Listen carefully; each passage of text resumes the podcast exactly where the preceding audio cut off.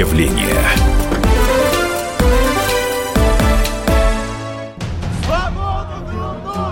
Вы слушаете радиоверсию документального фильма «Голунов.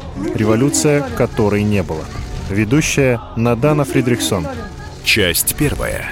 Значит, что касается ситуации с Голуновым, там не несправедливость, там произвол.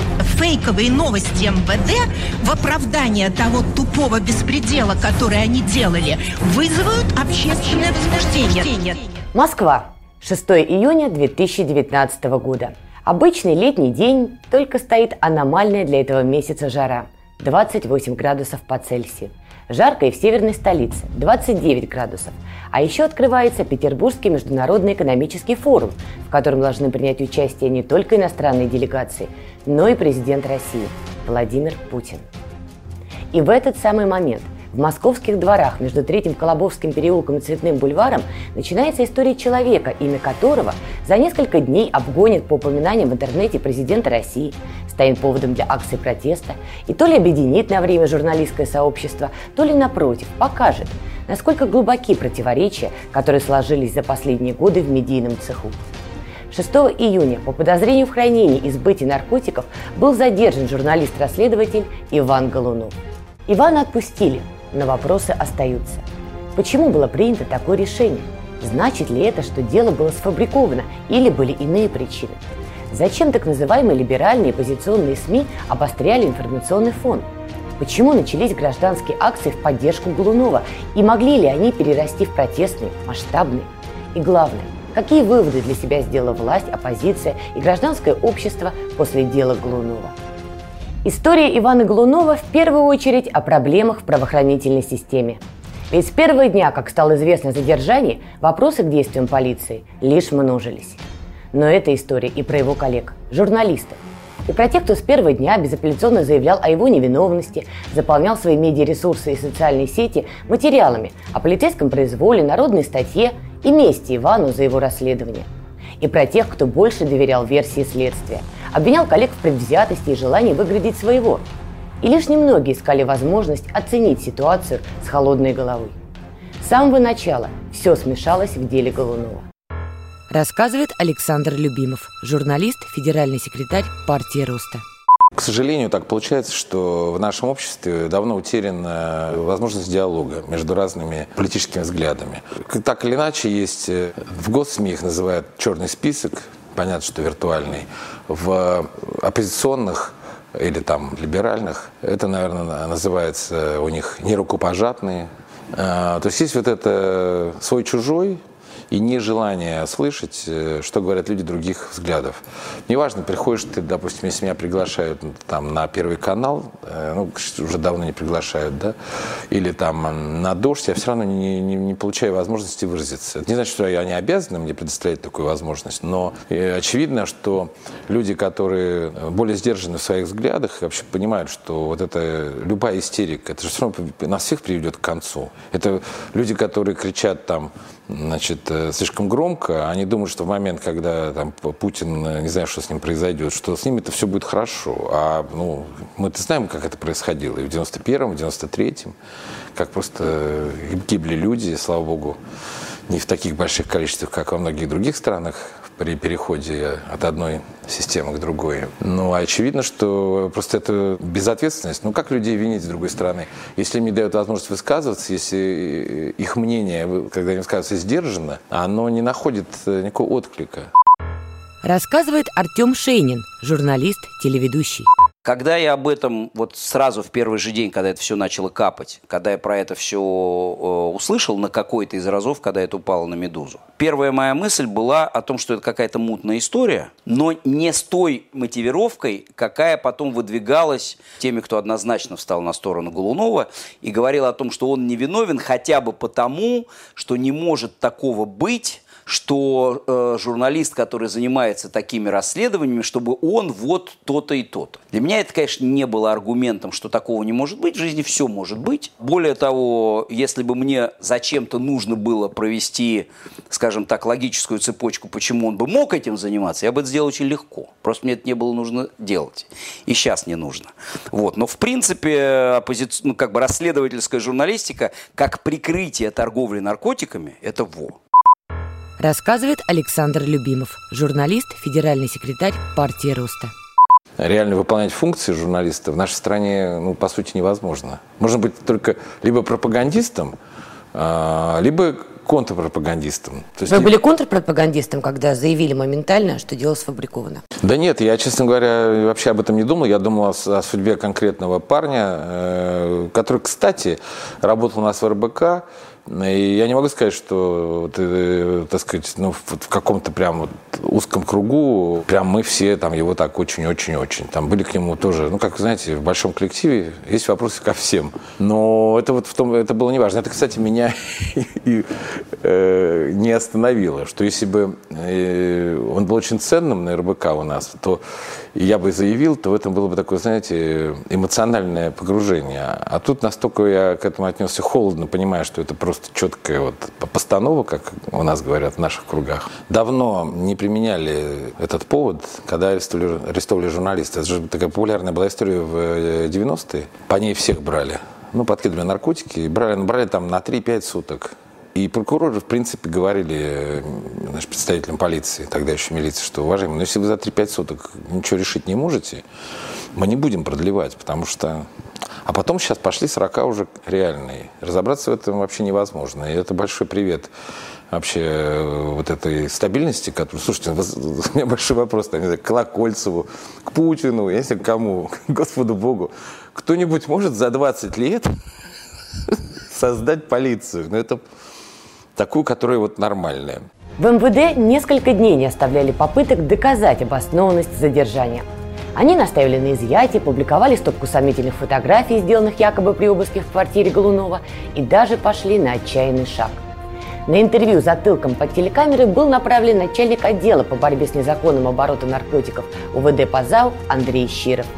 Именно он руководил спецоперацией, и он же в итоге окончательно дискредитирует версию следствия. Рассказывает Артем Шейнин, журналист, телеведущий будучи человеком реальным и с некоторым жизненным опытом, я прекрасно понимаю, что все рассказы о том, что можно три месяца вести человека, расследуя какую-то его незаконную деятельность, в том числе связанную с наркотиками, и его разрабатывают несколько оперов, и при этом эти опера не знают, чем он занимается, это тоже сказка про белого бычка.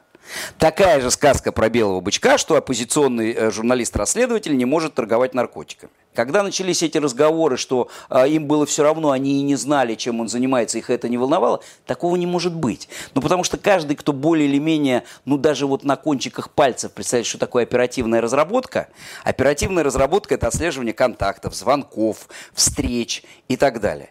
И не интересоваться, кто те люди, с кем встречается объект, это странно. Рассказывает Александр Любимов, журналист, федеральный секретарь партии Роста. Но самое главное, нам не сообщили, и я уверен, что не сообщат, а чьи это наркотики. Как, как видели Захарченко, суд сидит, страна вся потрясена, 10 миллиардов рублей, там какие-то гаражи, квартиры. Наконец прошел судебный процесс, там, осудили его, дали ему довольно, кстати, приличный срок за то, что он там что-то по какой-то карточке переедал в ресторане, и чуток там это. А стоит вопрос, вот то, что вы конфисковали, а чье это? Рассказывает Артем Шейнин, журналист, телеведущий. После того, как МВД признала, что обоснование задержания Голунова было недостаточно ими документировано и доказано, все, что говорит МВД, я логически имею право ставить под знак вопроса, не под сомнение – а под знак вопроса. Почему? Не зная деталей и не имея доступа к этим деталям, я должен сделать такую же скидку презумпции невиновности на МВД. В каком смысле слова? Я должен допустить фактор непрофессионализма, раздолбайства, то есть я не могу исключить стопроцентно, что люди, которые его задерживали, по тем или иным причинам не смогли правильно, четко и в соответствии с инструкциями задокументировать и зафиксировать факт изъятия наркотиков именно у него и именно там, где его принимали или задерживали. Как один из множества возможных вариантов я могу допускать и тот, что наркотики подбросили, точно так же, как и то, что эти наркотики у него были – и они были у него изъяты, но они по раздолбайству, непрофессионализму или, или чего-нибудь еще были изъяты с несоблюдением всех необходимых норм фиксации, или то, что было зафиксировано, оно там, я не знаю, там, слушайте, жизнь так устроена. Я не знаю, там, кто-то кому-то что-то не то переслал, файл стер, все что угодно. Я могу допускать все что угодно. И в том числе то, что по каким-то причинам ему могли их и подкинуть тоже. Но тоже. Владимир Воронцов, администратор паблик-омбудсмен полиции, рассказывает эксклюзивную информацию, кто на самом деле подбросил Голунову наркотики. Когда вообще вся эта ситуация с Голуновым закрутилась, завертелась, вышла в заголовки новостей, эм, МВД прежде всего решило само разобраться. И в качестве условно говоря, специалистов были привлечены сотрудники наркоконтроля, но вышестоящего подразделения. И они, скажем так, оказывали консультационную помощь сотрудникам УСБ, которые разбирались во всем этом деле. И по мнению вот сотрудников наркоконтроля, сами сотрудники, которые производили задержание, они ему не подбрасывали. И по мнению вот сотрудников вышестоящего подразделения, кто-то из окружения Голунова ему это подложил, и, соответственно, дали сигнал, что можно задерживать. Продолжение через несколько минут. Портрет явления. Он променял вечер на утро, чтобы вырвать вас из объятий сна. Он не зверг скуку и уныние и стал богом эфира. Максим Шевченко на радио «Комсомольская правда». Вы готовы встать вместе с ним? В 8 утра каждый понедельник. Твое утро никогда не будет прежним. Программа Максима Шевченко «Доживем до понедельника». 8 часов по Москве.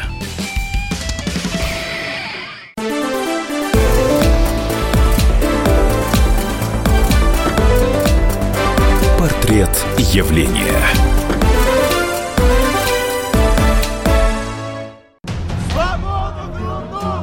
Вы слушаете радиоверсию документального фильма «Голунов. Революция, которой не было». Ведущая Надана Фридрихсон. Часть вторая. Как в итоге у Голунова оказались наркотики и кто стоял за этим, мы пока не знаем. Равно как и не знаем, почему Андрей Щиров был не уволен, а лишь отстранен от должности. И о каких силах, задействованных в этом деле, он говорил в интервью телеканалу «Арти». А 1 июля в свет вышло то самое расследование, из-за которого, по версии коллег, Иван и был задержан. О возможной связи ФСБ с похоронным бизнесом. Но однозначных ответов пока нет. Ивана отпускают 11 июня на фоне роста протестной активности. А за три дня до этого в своем твиттере американская дипмиссия написала пост в поддержку Голунова, который, цитата, как и любой другой журналист, не должен подвергаться преследованию в связи с профессиональной деятельностью. Бесспорно. Но вот было ли это искренней заботой? Рассказывает Артем Шейнин, журналист, телеведущий.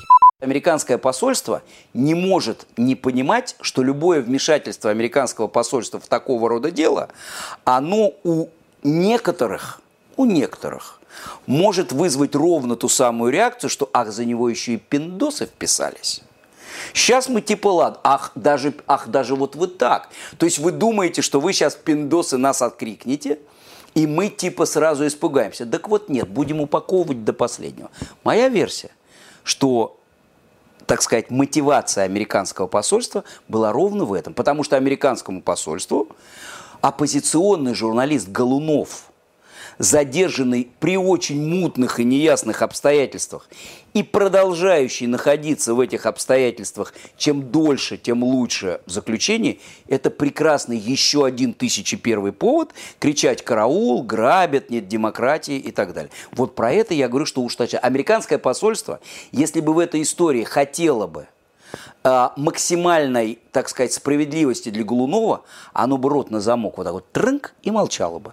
Ну так а что ж вы удивляетесь? Я поэтому и говорю, что торчат уши. Американское посольство мечтало о таком подарке в виде Голунова, который продолжает находиться под э, стражей, а потому что, так сказать, все требуют его выхода наружу. И оно подлило маслица в огонь. Им до Голунова дела-то нет никакого, в отличие от нас с вами. Потому что это не их страна, не их жизнь, не их справедливость. Но как казус, один из множества казусов вот этой вот information belly – он для них был прекрасен. Я, посольство, вот как раз действия американцев, я расценил совершенно однозначным образом, что они пытаются эту, этой истории не дать закончиться.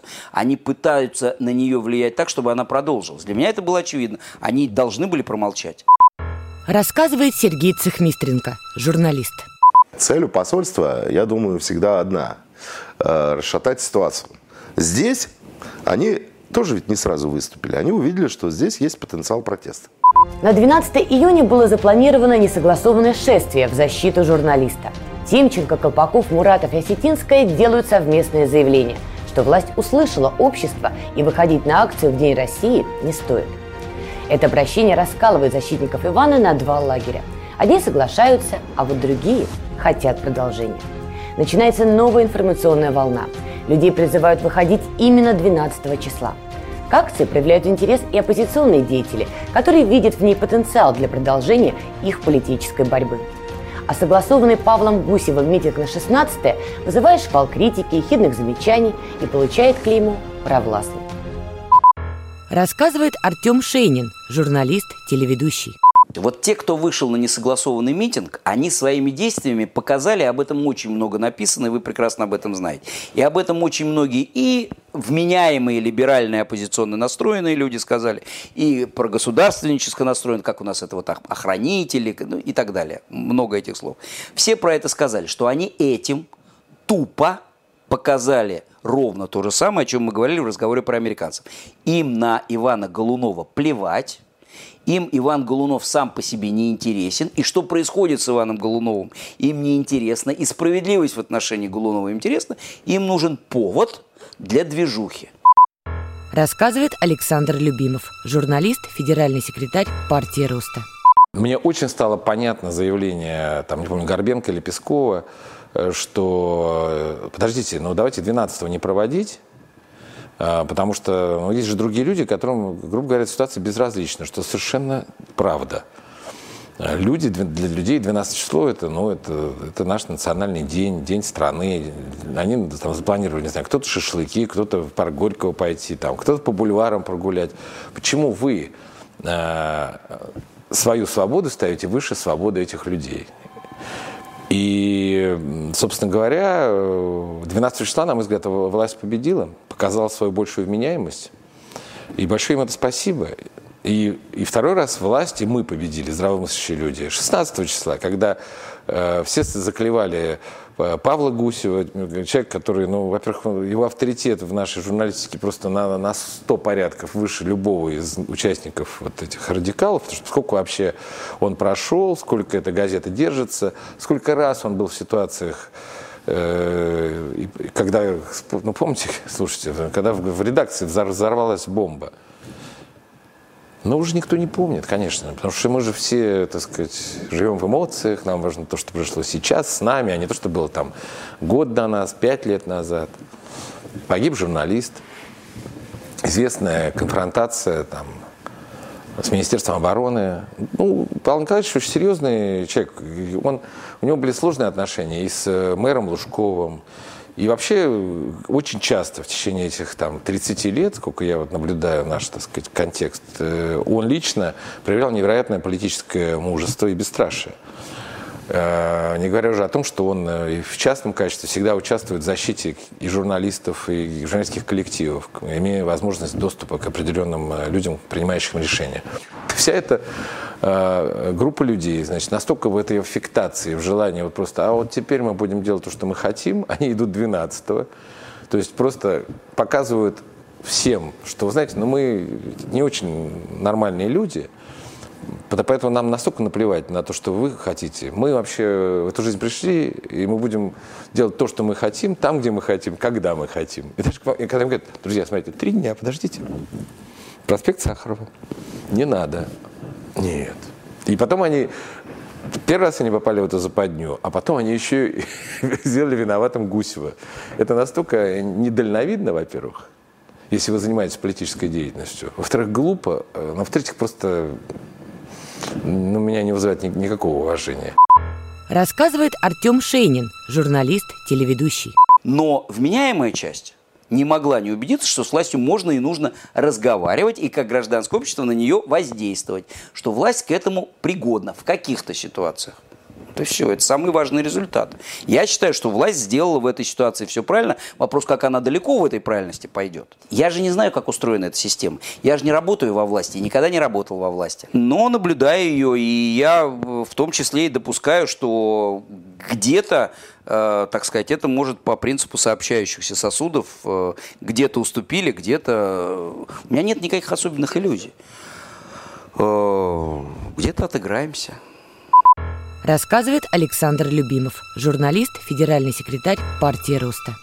Просто жаль, что люди вот так вот легко, безответственно относятся к этой ситуации, в которой, конечно, надо потребовать, чьи наркотики. Главный вопрос. Чьи наркотики? Первое. Второе. Почему полковник говорит одно, генералов уволили, или, не, или и третий вопрос, уволили ли? Или сняли погоны, или перевели на другие должности. Вот тут вот, вот эти вопросы, а сейчас все затихнет. Вот на эти три вопроса мы не получим ответов. Потому что все самоудовлетворились. Это, знаете, как вот так раз, все пришли в кино, посмотрели, а теперь титры. Полную версию фильма «Голунов. Революция, которой не было» смотрите на Ютубе. Портрет явления.